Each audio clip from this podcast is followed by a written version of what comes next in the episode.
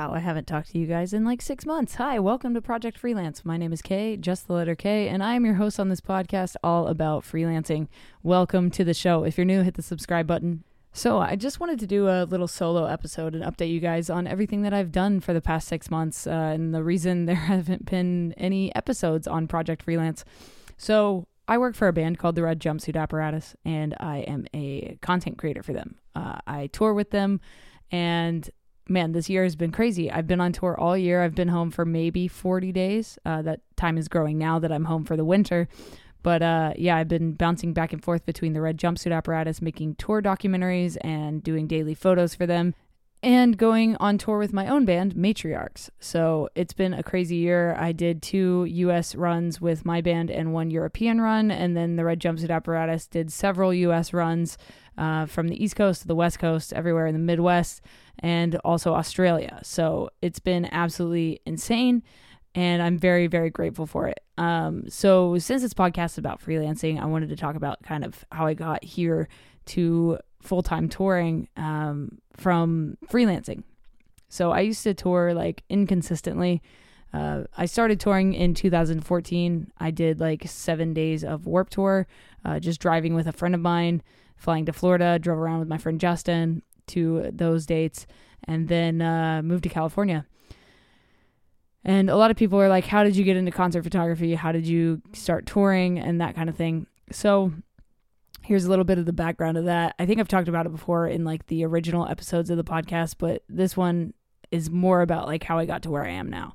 So, basically, I wanted to do concert photography and tour with bands. So, I moved down the street from a music venue called Chain Reaction in Orange County. It's a pretty well known venue.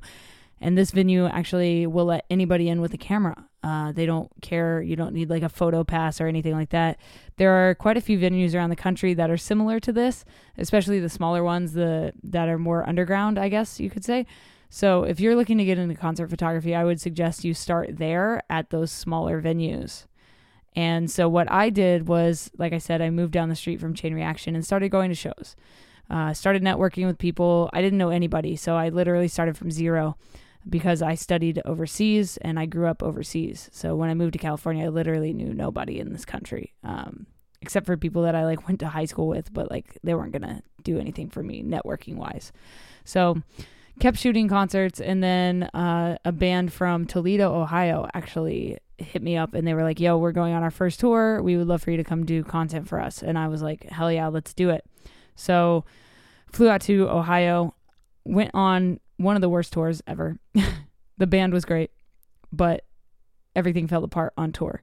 Uh, I I got put through the wringer for my first tour, which I feel like everyone has to go through that experience, that first tour experience with the bumps and headaches and fights and all that stuff.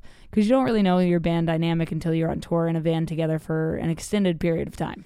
That tour ended, and then I jumped on tour with an artist named Diamante doing content for her. Uh, she was on tour with Fit for Rivals and Flyleaf. And I actually now do content for Fit for Rivals frequently. Uh, I filmed a couple music videos, some behind the scenes stuff, done tons of photo shoots for them. And uh, they live here in Nashville. Oh, also, I, I live in Nashville now. I don't know if I told you guys that on this podcast, but last December I actually moved to Nashville. So I, I live here now. Uh, I'm out of California. I was there for too long, I feel. I was there for eight years, which is a really long time for me to live in one place. I know a lot of people like to grow roots where they live, but for me, I got to keep moving. Got to keep moving. So I moved to Nashville. Um, but yeah, so Fit for Rivals lives here, so I do content for them frequently. Um, but yeah, so I did that tour, another tour that was kind of difficult within our camp, but I made a lot of really good lifelong friends on that tour, so I'm super grateful for it. And speaking of Flyleaf, uh, Lacey is back in Flyleaf, so we'll see what happens. Uh, I can't see the future; they can't see the future, but some interesting things are happening behind the scenes. I actually talked to Lacey yesterday uh, and had a really good conversation with her. So Flyleaf. That's exciting. Uh, hope to do things with them in the future, obviously, but um, I definitely cherish the friendship I have with them over business stuff. So if that never comes to fruition business wise, I'm not upset about it. Um, but I did film the music video for Rot by Lacey Sturm. Uh, that was a really cool opportunity. We'll get to that. But uh, yeah, so 2015, I went on tour with um, Escape the Fate and New Year's Day doing content, and they did two back to back tours, and I worked for each band back to back. That was really cool. Didn't do anything in 2016, and then 2017, I started working for Alternative Press Magazine. They sent me out on Vans Warped Tour for the summer, so I did content for them all summer on Vans Warped Tour. They also sent me to the X Games, so I got to photograph and film at the X Games, which was also super rad. In 2018, I didn't really do much touring. 2019 was the same story. Uh, 2020, I did one tour with Red Handed Denial, Lauren Babic's band, in January, and then uh, COVID shut everything down. So obviously didn't tour the rest of 2020 or 2021 that brings us to 2022 where everything got kickstarted and it was crazy. But at the end of 2021, I actually flew to the UK and did content for Monroe, for Jake Monroe's band. I did a full tour documentary that is still unreleased because uh, we need to finish the interview portion of the documentary so that I can edit the thing. Um, been waiting a while for that, but hopefully we can get that done soon uh, so you guys can see that content. Um, and then this year, I've literally been touring nonstop from January to now it's November 22nd. Uh, I've been gone every single month on a different tour, uh, either with the Red Jumpsuit Apparatus or my band Matriarchs, like I said. And that's kind of how I got into concert photography. Uh, between all those tours, I just freelanced. I made money where I could as a freelance videographer, photographer, and video editor. Uh, also, a certified drone pilot, so I do some drone work as well.